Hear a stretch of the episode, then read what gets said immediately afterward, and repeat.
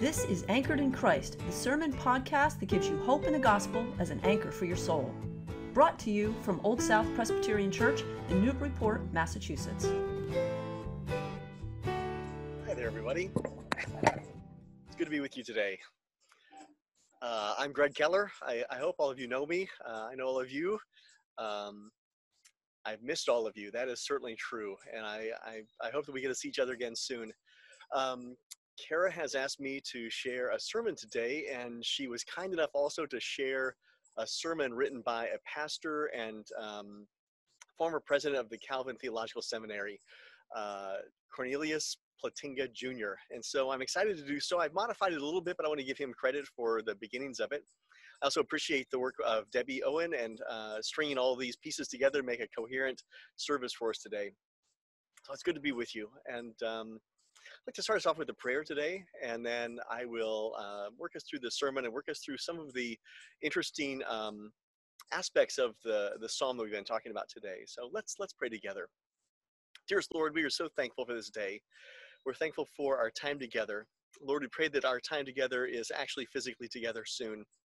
Lord, I pray that all that I say today indeed glorifies you.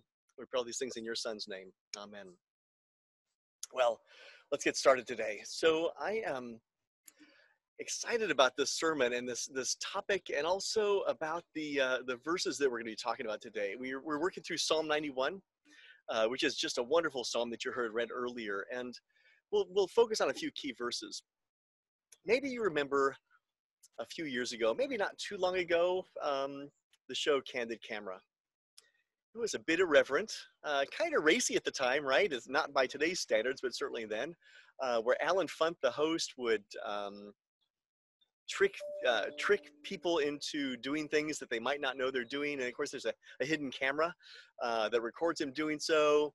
Eventually, they're embarrassed. He tells who he is. We all laugh together, and, and that was the show. But Allen Funt also did some interviews.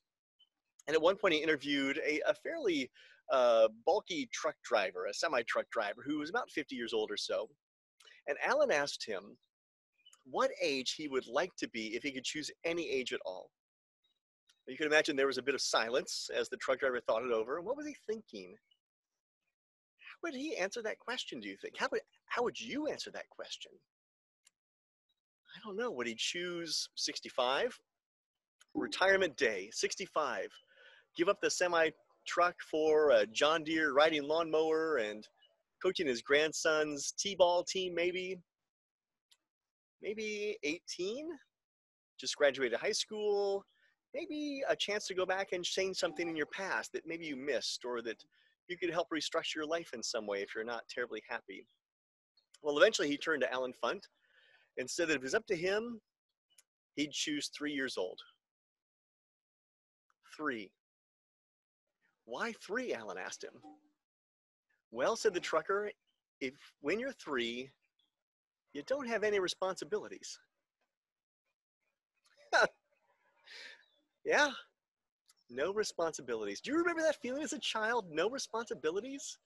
Where everything is just right, everything is safe. Maybe maybe as you slumber now, maybe on a Saturday morning, you're sort of just on the edge of waking up before the worries of the day descend upon you and start pressing down on your shoulders, before that inner voice starts to kick in and list your jobs for the day. If you remember that feeling, it's that childlike feeling of security in the nest, right? You are perfectly safe, protected, no responsibilities it's that sense that someone else is in charge, someone who never goes off duty. Children have this feeling. Adults typically don't, and we miss it, don't we? We miss it. Now, at first, you have to wonder was the truck driver being playful? I don't think so. I think he was being wistful and insightful. Because what he knew was when you're a child, your burdens are usually small. You can go to bed without thinking about ice dams in the winter forming underneath your shingles. Maybe you don't worry about the tingling in your leg that might be a symptom of some nerve disease. If you don't wrestle with the late night questions about tax forms or payroll. No. You squirm deliciously in your bed, comforted by the murmur of adult conversations elsewhere in the house. And you hover right on the edge of slumber, then you let go and fall away. Now, you dare to do this, sleeping comfortably, not only because you fully expect that, that tomorrow will bring another morning with waffles and cartoons and bike rides, you also dare to do it because you're sleeping under your parents' metaphorical wing. You can give yourself up to sleep because somebody else is in charge. And as far as the child knows, parents stay up late at night, checking doors and windows and adjusting, adjusting the temperature controls, driving away marauders. Parents never go off duty in the child's mind. And if a shadow falls over the house, or demons begin to stir, or a storm rises, parents will handle it.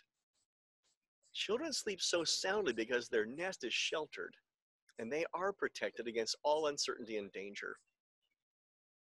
Well, children might be alarmed to discover how much we all crave this, right? The sense of security. We adults need to be sheltered too.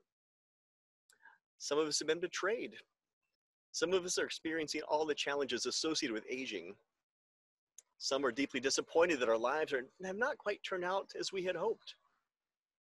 Maybe others of us have staggered, been staggered by a report that's just come back from the pathology lab. Maybe we've been ignored by people we treasure. To all of us, the psalmist speaks a word of comfort. It's one of the great themes in the scriptures. God is our shelter. We read again Psalm 91, verse 4 God will cover you with his pinions, and under his wings you'll find refuge. The pinions, the outer part of the wing. Now, to any self respecting ornithologist, the image here is really clear. And maybe actually, if you have backyard chickens, you've probably seen it as well, right? Maybe it's the image of a big adult eagle or a hen, maybe a little warbler even. A bird senses danger and then protectively spreads its wings over its youngsters. Its wings spread like a shielding canopy, instinctively providing shelter against all intruders. Now the fledglings squeeze underneath, knowing that their parents' wings are the ultimate defender of all life's ills.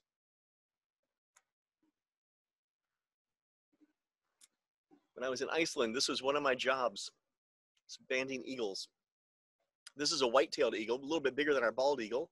There's enormous talons. The feet, the bill was gigantic. You still see the whitish on the head. That's actually feathers that are emerging. This is a youngster that we were banding. When I was holding it, I was told two things. Hold the feet, do not let them get loose, obviously. But the other thing was cradle it. Cradle it under your arm. That's exactly the image that I think of when I think about these pinions, the, the protective canopy, right? When I did so, it was much more comfortable than it would have been otherwise. Well, it might be a mother hen that you're thinking of, and if you do have backyard chickens, certainly that that you've seen, you know, the dozens of chicks uh, underneath the chicken's wings. Now, the psalmist, who almost certainly was an ornithologist, thinks of God here. God will cover you with his pinions, and under his wings you will find refuge. The point is that God is our shelter when the winds begin to howl.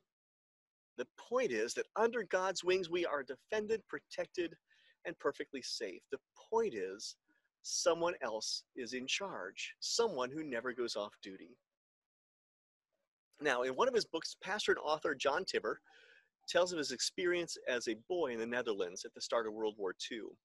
German troops had just invaded Holland a few days before, but nobody knew what was to come, what was to expect can imagine the uncertainty. It's a word we've been hearing a lot lately, right? On the second Sunday of May in 1940s, the Timmer family was sitting around their dinner table. Suddenly they heard the air raid siren and then the droning of German bombers. Of course, everyone was frantically scared, as, as I would be, and perhaps you as well. Let's go stand in the hallway, John's father said. That's the safest place in the house. And in the hallway, John's father led them in prayer. Now, John writes he has long ago forgotten the exact wording of, of his father's prayer, except for one phrase. Somewhere in that prayer, John's father, who was praying to God to protect his family from Hitler's Luftwaffe, said, Oh God, in the shadow of your wings, we take refuge. It's a picture, isn't it? It's a wonderful image.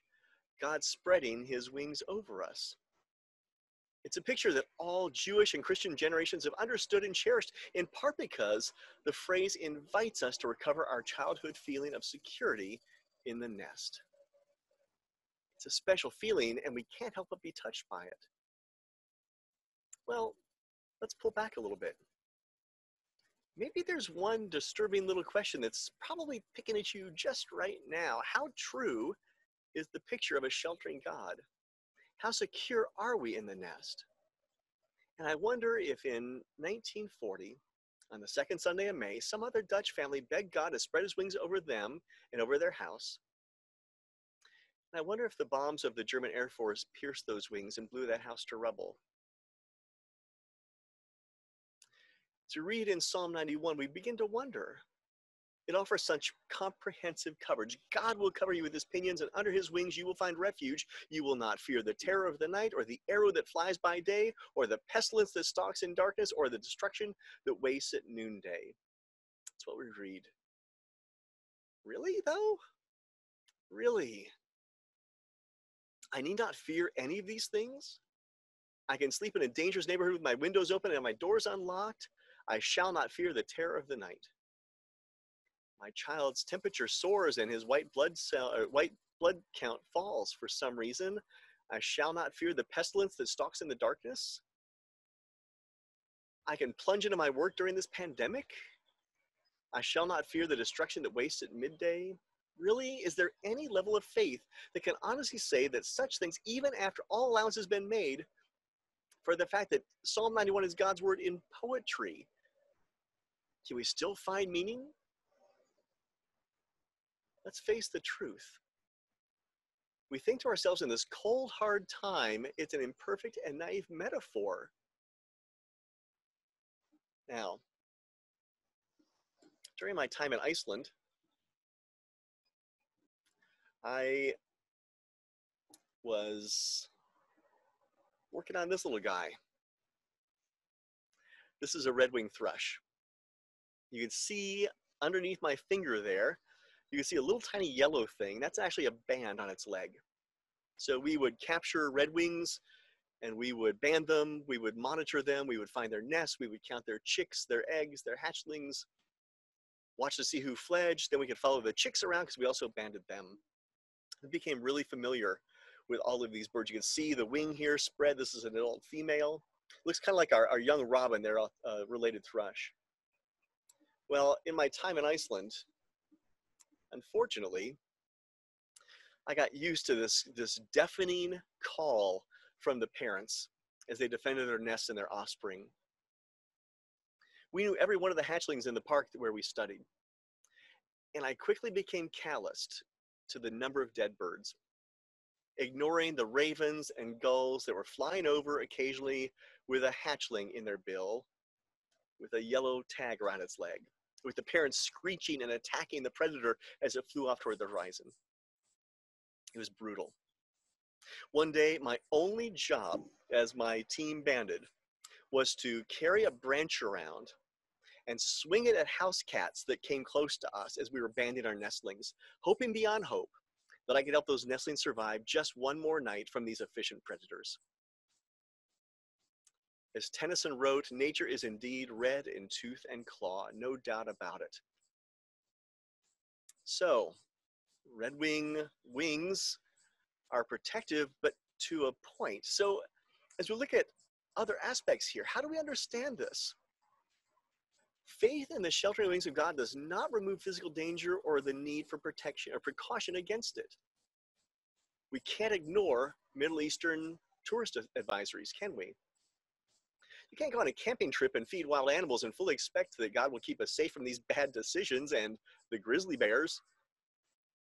We have to remain careful when we march in protest. Can't smoke cigarettes with abandon and then claim the promises of Psalm 91 as our protection against lung cancer. We know better. And we can't wander through the crowds with no mask on and expect the virus to miraculously disappear and not harm us or our loved ones. It already has. A person who did these things would be a foolish believer and a foolish reader of Psalm 91. You might recall that in Matthew's gospel, Satan quotes Psalm 91 to Jesus in the temptation at the pinnacle of the temple. Throw yourself down, says Satan. After all, we read in Psalm 91 that God will give his angels charge over you. Jesus, much smarter than I would, I would have thought, said smartly, It is not right to put God to the test. Is God's protection only good for certain events and some restrictions apply? Jesus was teaching us that we can't act like a fool and then count on God to bail us out. God may do it. Thankfully, for some of us, we can recall times when we've acted like fools, and God did bail us out. But we can't count on it. Some believers get hurt, terribly hurt, by no fault of their own. A drunk driver smashes the family car. A large pine tree falls through your living room window in a storm. maybe you're a devout middle-aged Christian who exercises, eats well, prays, attends church, coaches t-ball, but you don't quite feel right. Your primary care physician sends you to for tests at a specialist office and then more tests and more tests and eventually she says it's kind of serious. And then you hear more about treatments and research and being comfortable all you can think is you're 46 years old and you're going to die before your parents do and you're before you have any grandchildren, leaving an anxious and devastated family. Where are the wings of God? Can you get brain cancer under those wings? Molested by a family member? Knifed in some senseless event? Can you find that your teenager has become a stranger? that your family is spiraling out of control? Can you get COVID 19 in the midst of a pandemic when nothing else makes sense to you? Where are those wings? I think what troubles us is not so much the sheer fact that believers suffer along with everybody else. Suffering is part of the human condition, and we expect that. It's not a surprise to us. C.S. Lewis once pondered this, and he, he noted that you know, if the children of God were always saved from floods like Noah and his family, if every time someone pointed a gun at a Christian, it turned magically into a water pistol, if we had a money back guarantee against hatred, disease, and acts of brutality, then of course we would never have to worry about church growth, would we? Our churches would fill. They'd fill with people attracted to the faith because of a benefit plan. They want an insurance agent, not a, not a church. What would happen if people's in, what happened to people's integrity if becoming a believer really did give you blanket protection against poverty and accidents and wages of sin? Our integrity would be lost, wouldn't it? Our faith would be lost. It's not the fact that we have to take our share of the world's suffering that surprises us. We, we know that is the condition that we, in which we live. Our experience and the rest of scriptures have taught us to expect hardship what worries us is that Psalm 91 tells us not to worry. Are we being deceived? Let's consider again. It says, A thousand may fall at your side, 10,000 at your right hand, but it will not come near you. This news sounds too good to be true. In fact, the psalmist says, Because you have made the Lord your refuge, no evil shall befall you. And this is the statement. This one that troubles us? What about Paul or Stephen? What about the Lord himself? He wanted to gather the citizens of Jerusalem as hen as a hen gathers her chicks, right? And then one day the soldiers took him outside the city and nailed his wings to the cross. So what are we to make of Psalm 91? How are these extravagant promises God's word to us? What Psalm 91 does is express one, one of the loveliest, one of the most treasured, but just one of the moods of faith. It's a mood of exuberant confidence in the sheltering providence of God. Probably this psalmist who wrote Psalm 91 has been protected by God in some dangerous incident and he is celebrating. Now, on other days and in other moods, in other darker seasons of his life, the same psalmist might have called to God out of despair and a sense of abandonment. Remember that our Lord was crucified. My God, my God, why have you forsaken me? Jesus was quoting the first line of Psalm 22. Despair or astonishment at what can happen to us under God's providence, that too is natural and biblical. Those words from Psalm 22 My God, my God, why have you forsaken me? Why are you so far from helping me from, my, from the words of my groaning? Oh my God, I cry by day, but you do not answer, and by night I find no rest. It's quite a contrast to Psalm 91. Psalm 91 gives us only part of the picture and only one of the moods of faith. So, with a kind of amazement, the, psalmist bears witness that under the wings of God, good things happen to bad people.